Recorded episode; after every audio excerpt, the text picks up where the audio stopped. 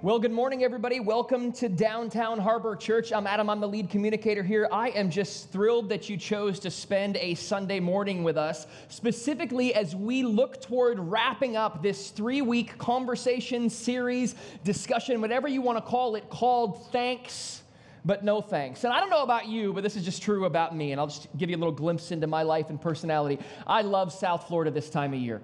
I just feel like one of the main reasons we moved to South Florida was for days like we've been experiencing, right? The weather has turned, it's nice and cool, it's crisp. In fact, last night, Caitlin and I, Caitlin's my wife, she's an emergency room nurse. You have to hope that you don't see her today. That would be very bad for you because she's not here, right? But one of the things that we did yesterday was we went out to dinner and just kind of sat out and had some appetizers right on the water. But before that, we went to the mall. And sure enough, we were in the elevator, and these guys who were uh, in Dolphins jerseys and shorts came into the elevator, and they looked at us because we were kind of just dressed up. She had a sweater on, I had a blazer on, right? And they said to us, they go, Aren't you guys warm? And I was like, Listen, boss, it is cold in South Florida right now, and we are looking forward to that. And I said, Where are you gentlemen from? And he goes, Wisconsin. I said, That's why you're warm, or that's why you're cold, right? Because you're from Wisconsin. We are not. And so I love South Florida this time of year. But one of the things that I love about us wrapping up this series called Thanks But No Thanks is we've been taking a look at a very difficult idea.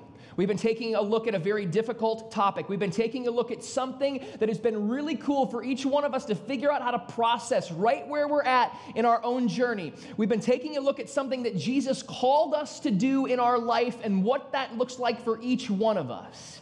And it's hard, and it's personal, and it's deep. But we've been taking a look for the last three weeks at the idea of forgiveness. This idea that you would, to someone who's wronged you or to yourself, right? And today we're going to talk about maybe the most deep and most personal entity in this whole idea or conversation, that you would actually say, I'm not mad at you any longer. I forgive you. I'm done holding on to resentment based on what you've done to me or based on what I've done to myself. Or today, as we get more personal, I'll talk about who we're going to learn to forgive today. But to take you down memory lane, the first week we talked about forgiveness related to your family. And how then could we forgive or forgive the wrongdoings of someone who's supposed to be the closest to us? Maybe even our own blood, someone who's wronged us in a way that is so personal. How could we actually learn to forgive someone in our own family? And then last week I stood up here on this stage and I gave you a mistruth because I gave you the idea that last week's message was the most important, and it was of this series until today. Because last week we looked at how do we actually learn to forgive ourselves for the things that we've done that has hurt other people or hurt our own self. How do we forgive ourselves in this process? And I thought that it was the most important, but I'll tell you this. After reviewing and going through this content for the better part of seven straight days and diving into it, I truly believe that today is the most important message of the series. In fact, dare we say, after our first service, we just had people who just kind of gathered around and just talked about the power, not necessarily of anything I'm about to say, but the power of understanding who God is through what we're going to talk about today. Because today we're going to talk about how we, thanks but no thanks, right, forgive God. Because the truth is, the fact of the matter is, is that a lot of us are holding on to things against God. A lot of us in our own hearts, even though we don't like to admit this, or maybe we're even in church and we're sitting here and we're engaging with others, but a lot of us at some level are holding on to bitterness and anger against God. And so we ask this question How do we forgive God? How do we actually forgive God for what He's allowed us to go through? At least that's our perception of the situation. How do we forgive God in our own heart? How do we reconcile that in our own life? And I have to tell you, just buckle up because today is powerful and it's deep. It's going to probably hit some of you square right between the face. I love when I get to interact with some of you during my week and downstairs in the lobby, and some of you just will ask me this question Hey, did you write that message for me today? Were you talking to me today? And I was like, Well, I did not, but however, God might have been. And I think today is going to be no different. So let me present you with an idea. Let me present you with something that I think is a characteristic of every human being in this room and every human being who might hear my voice, right? The following is true of all of us in life. We have an opinion of the way things should go. At the end of the day, we just, and I'm going to kind of use this stage as a dimensional platform today to talk about some of these ideas, but let's just put this thought right over here. We have an opinion of the way that things should go. We generally have an opinion of how our family should be. We generally have an opinion of how long we should live, right? We generally have an opinion of how our job should go and what our day-to-day life should like should be like. At the end of the day, the truth is, the fact of the matter is is that we human beings just have an opinion on the way that events should unfold in our life. That is what? Human nature. There is no human being on earth that has not had an opinion of the way that their life should end up. But the truth is, the fact of the matter is, is that a lot of time, reality does not line up with our expectations, and things don't go the way that we think they should go. We get sick. Someone we love gets sick. Something doesn't pan out in our job. Something does not end up, don't miss this, the way that we think that it should go. So then, if we ask this question of ourselves and of human beings, here's the question that we want to ask What happens when we don't get our way? What do we do? What do we act like? What do we react like when things in our life don't go in our way? Furthermore, let's take this a step further. What happens when human beings don't get their way in general? When someone has an opinion of the way that things should go, and then human beings don't get what they want, their expectations aren't met, what do we act like?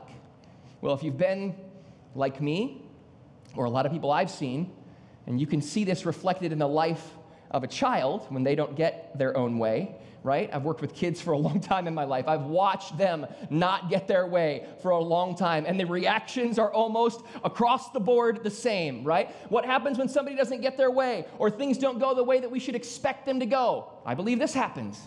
A lot of times we get angry and we go, This isn't the way I thought it should go. I had different plans, I had different expectations. And furthermore, a lot of people will allow their anger to lead to a different action. People will allow their anger when they don't get their way or the way that they think, think they think things should go, they will allow that to allow them to become distant.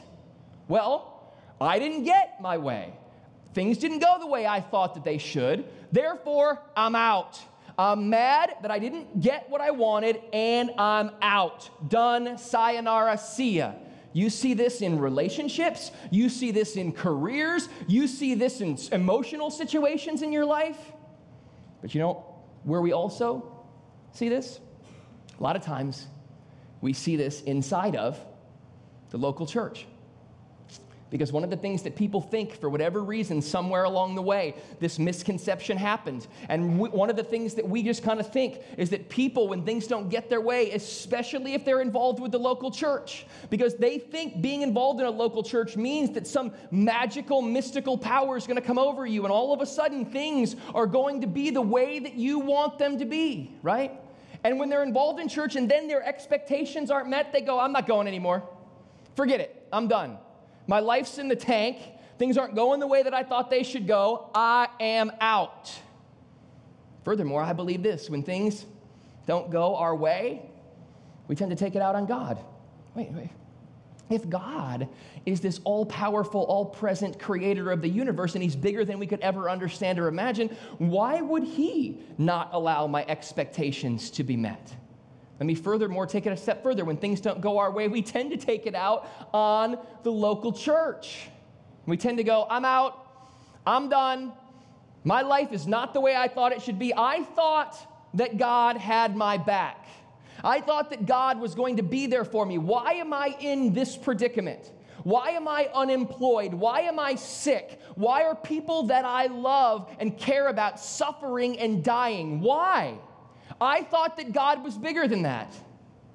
And so, a lot of times when we don't get our way, we become angry and then we distance ourselves from the very entity, the very being, God, who can actually solve every single issue in our life.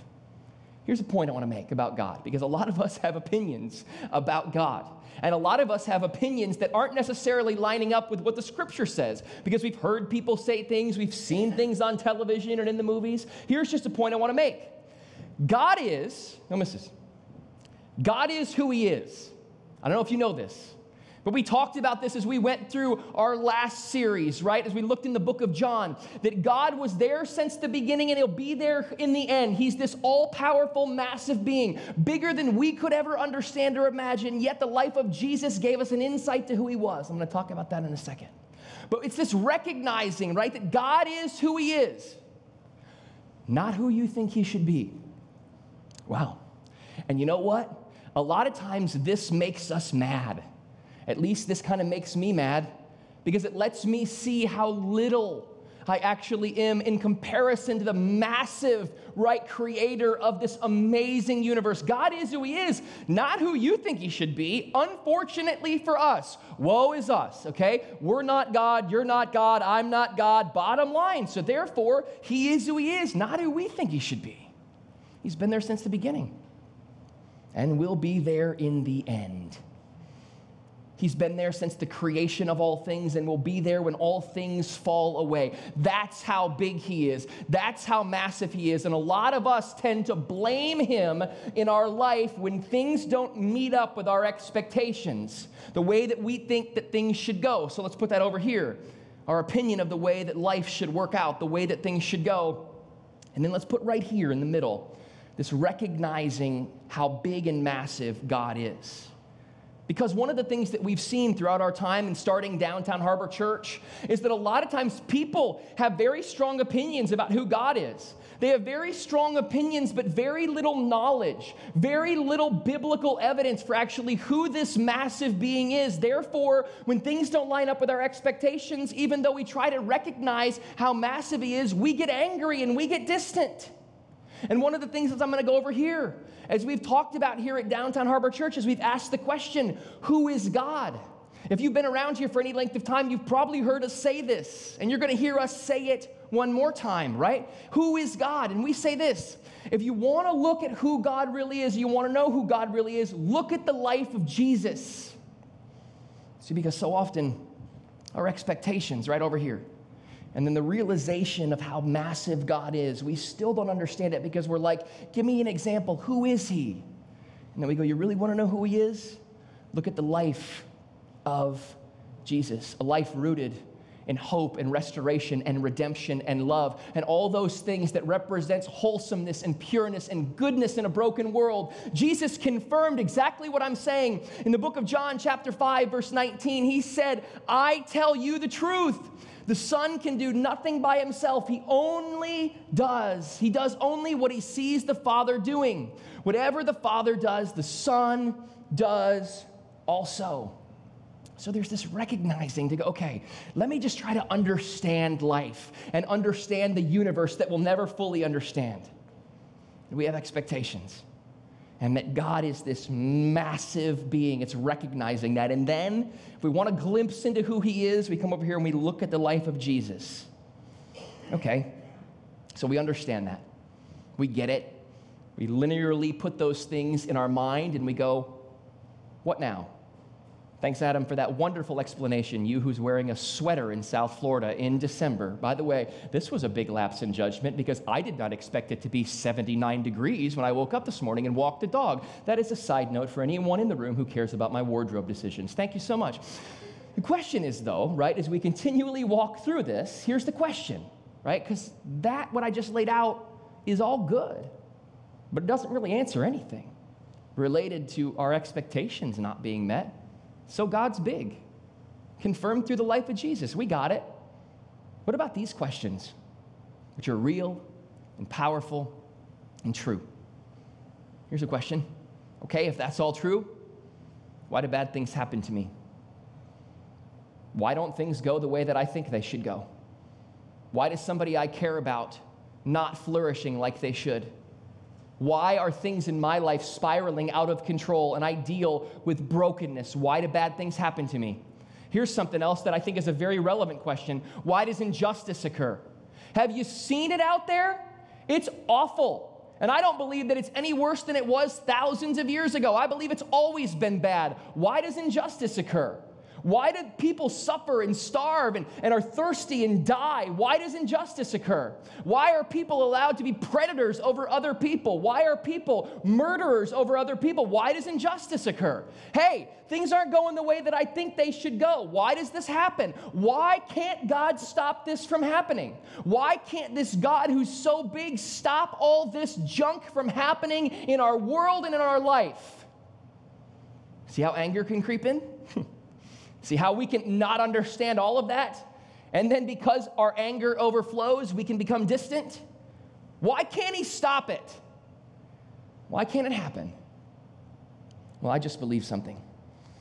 And there may be some of you in the room who could sit around and debate this and have conversation about this, and we'll do that and have a cup of coffee and figure all this out together because I don't even know that I believe everything I say from this stage sometimes. It just kind of rolls off my tongue, right? I just believe at the very earliest onset of the creation of all things, which God the Father, this massive creator of the universe, created. I just believe that He created human beings. And I believe that in the process of Him creating human beings, He did something to human beings. He gave us an ability. He gave us an ability to have a phrase that I'm going to put up on the screen that I think is going to help all of us understand the context for what I'm talking about. He gave us free will meaning he gave every single one of us, including the earliest creations that were in human form, free will. And he said, I'm going to give you the freedom to disobey me. I'm going to give you the freedom to not do what I tell you to do. If you want to, that's up to you, right? That's how much he loved us, that he actually gave us the potential for us to make our own decisions. And he said to the earliest human beings ever created, See that tree over there? Don't touch it. Don't eat off there. That's, don't, if you do that, things are not going to be good for you, right? I still blame the woman and, all this situation. I'm just kidding. I did not say that from this stage, all right? In 2017, as we continue down that road, no, but, but he said, go, don't, don't do that. And that translated throughout time. And they did. And they broke his laws and his promises. And brokenness because of that decision, or at least our explanation of it, entered the world and evil and disease and sickness and starvation and all these awful things that we all have to look in the face every single day entered into this broken, broken, broken world. But I just believe this. I just believe that when God created humanity, that when God created human beings, that He had a plan in mind, and the plan was not for us to be a robot. God, God did not create human beings to be robots. In fact, we say this around here. You may have heard this before, but this again is so relevant and so true. And it just helps us wrap our mind around the practicality of who God is and why things don't always line up with our expectations. Because we believe this that God the Father, this massive being, controlled the creation of all things, but he does not control the actions of all things. I'm going to put that all on the screen in one time so we can all dissect it because it's, I think, a really powerful statement for us to look at. That God controlled the creation of all things, but He does not control the actions of all things. That is why there is evil in this broken world. That is why there is illness. That is why there is sickness. That is why there is sin. That is why there is murder. That is why there is starvation. That is, there, there's all these things that go into human beings who've fallen from God where evilness can just creep in and control their life. I just believe that we live in a fallen world. I believe that we live in a fallen world. And the paradise that was the perfection of creation is unfortunately gone. Therefore, you want to know why everything doesn't line up with your expectations? Because we live in a fallen and broken world a fallen and broken society, a fallen and broken culture. Leave it to me to just bring the exciting and joyful news of the season to this stage this morning, right? But we do. We live in a fallen world. But as I said earlier, when our expectations for life aren't met, we hold on to anger and then we distance ourselves.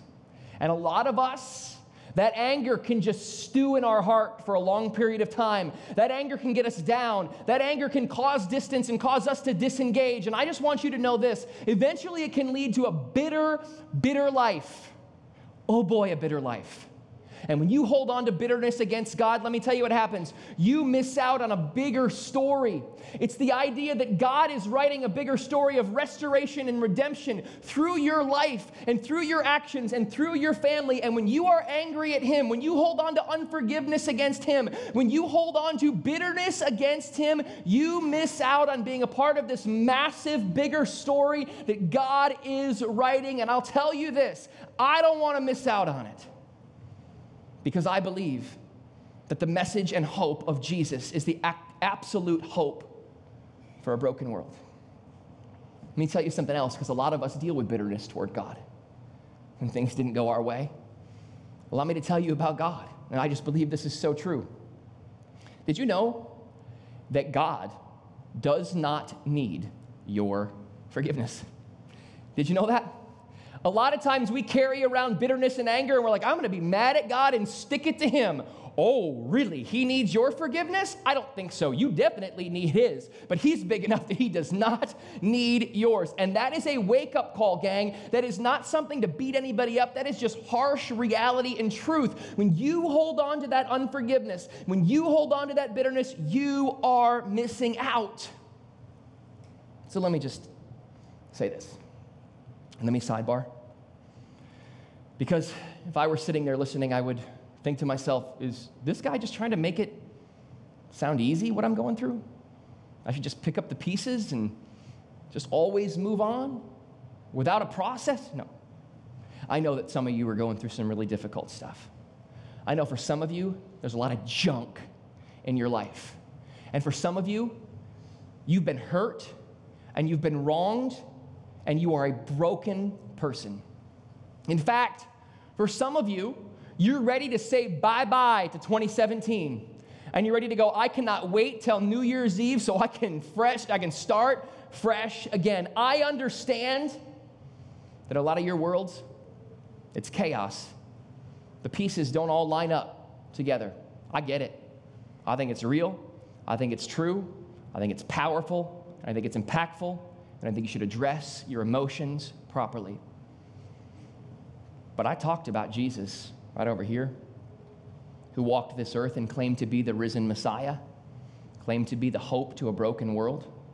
Should we say yes to inviting him into our life that we are made right with this massive creator of the universe? And everything in our life, even though it's not always going to be perfect, will be saved by the grace of how Jesus died on a cross for those who would say yes to him for humanity. But outside of that, oh boy, it's chaos. It's chaos.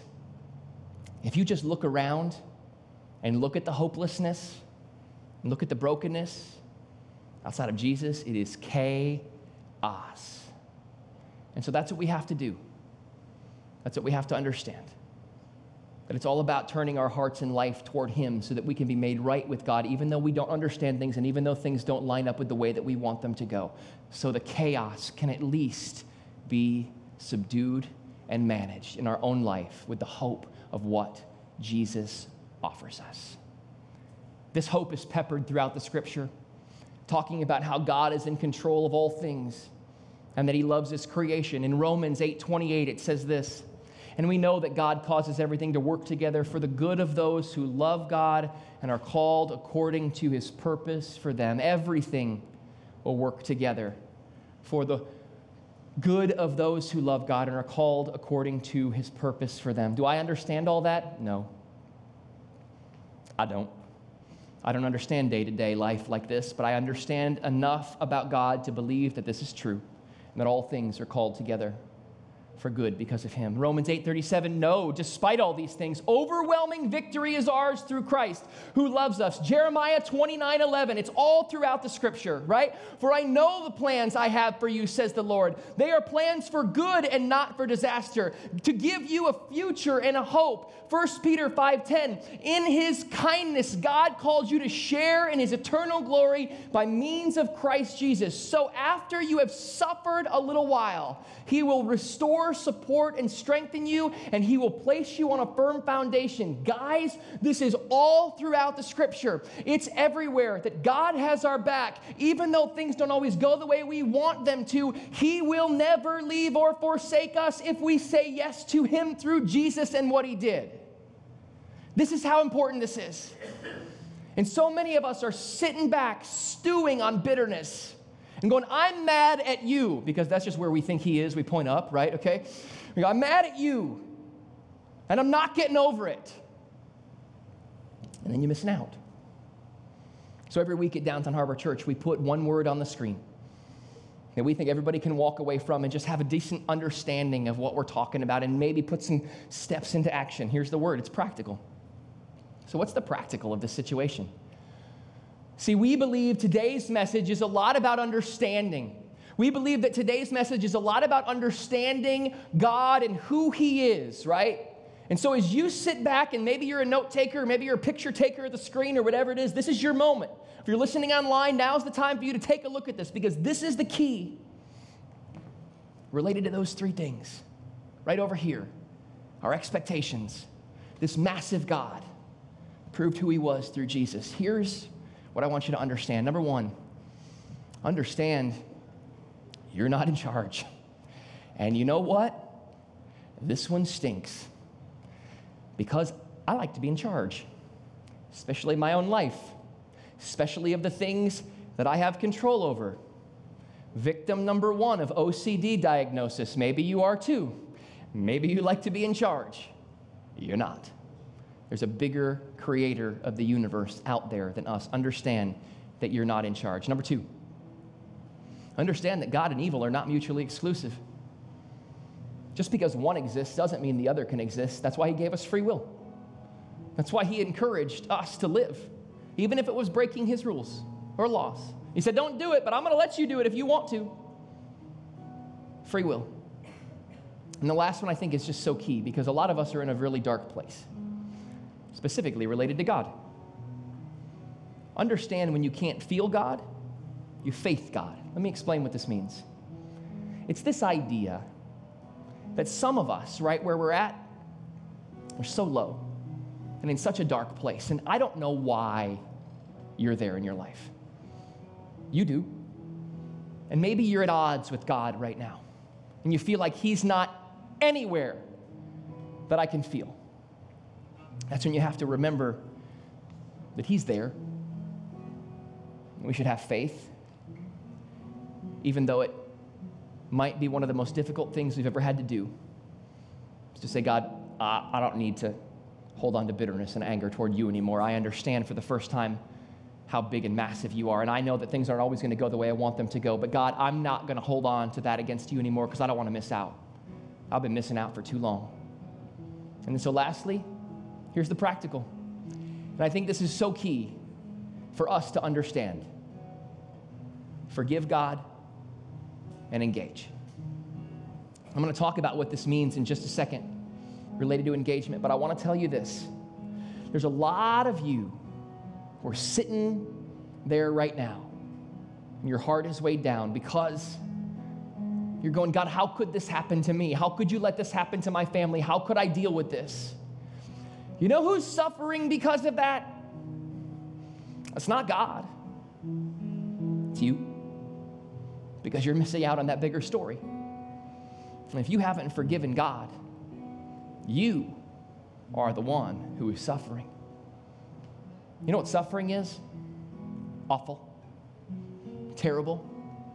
And some of us, just being blunt, right here today, we're there because things didn't go the way that we thought that they should go. I don't know if you're married in the room right now or you're in a relationship in the room or you want to be married someday. I don't know where you're at, but I'm just going to tell you a quick story as I wrap this message. Caitlin and I have been married for just over nine years, and I'm so glad that she's not here today to hear this story. She always gets nervous when I tell stories about her. I put a picture of us up a couple of weeks ago. You should have heard about what I heard when I got home. That's another story. We've been very thankful in our almost 10 years of marriage thus far to avoid any tragedy or death. It's been one of those things that We've been thankful that we haven't had to deal with that until this past September when Caitlin's mom's sister died at 51 from cancer. And whenever you deal with that for the first time, you're always like, how do we process? What do we do? How do we have this conversation? Because Caitlin, my wife, is probably still to this day, being honest, because we're transparent from this stage, dealing with a lot of the stuff that we're talking about today from this stage. And shortly after the funeral, her and I were sitting on our couch and we had a conversation. And she was emotional and she said this to me. She goes, How could God take her so young? This is not fair. And I said, Our expectations weren't met. His will didn't line up with our will. I don't have all the answers to that question, but I will say this. And I just started to talk, and we started to talk, and I said, How long did you want her to live? I said, I, I, Maybe you had an idea. And she goes, Well, I don't know, maybe into her 80s, 90s. The truth is, the fact of the matter is, is that she had her first two grandchildren in the past 12 months, didn't make it to either one of their first birthdays. And I looked at Caitlin and I said, In the idea that God's writing a bigger story, in our life of restoration and redemption. The only thing that we can do is look back and celebrate 51 amazing years. Because the truth is, none of us know how much time we have. And we have expectations but a lot of times, quantitative isn't better than qualitative, and you know that in certain situations. I'm not saying in any way, shape, or form that we want someone to have to suffer and go through things earlier than they have to. Absolutely not. But I am saying that God is bigger than our one life or our one story. He's writing a bigger story. And wouldn't we just celebrate who He is and the moments that we've had as we mourn and grieve and watch those who we love suffer or watch those who are close to us suffer or suffer ourselves, wouldn't we understand who He is even more? And not hold on to unforgiveness and not hold on to bitterness and not hold on to rage, so that He can continue to write our bigger story regardless of when our earthly story comes to a close. This is probably the most difficult message I've ever given because it's the most hard to process and to figure out but I believe that it's true. I believe it with all my heart. Don't hold on to bitterness and anger against God. Don't disengage with the local church. You'd be missing out, missing out on the story that He's writing through each one of our lives. If you haven't forgiven God, you are the one who is suffering.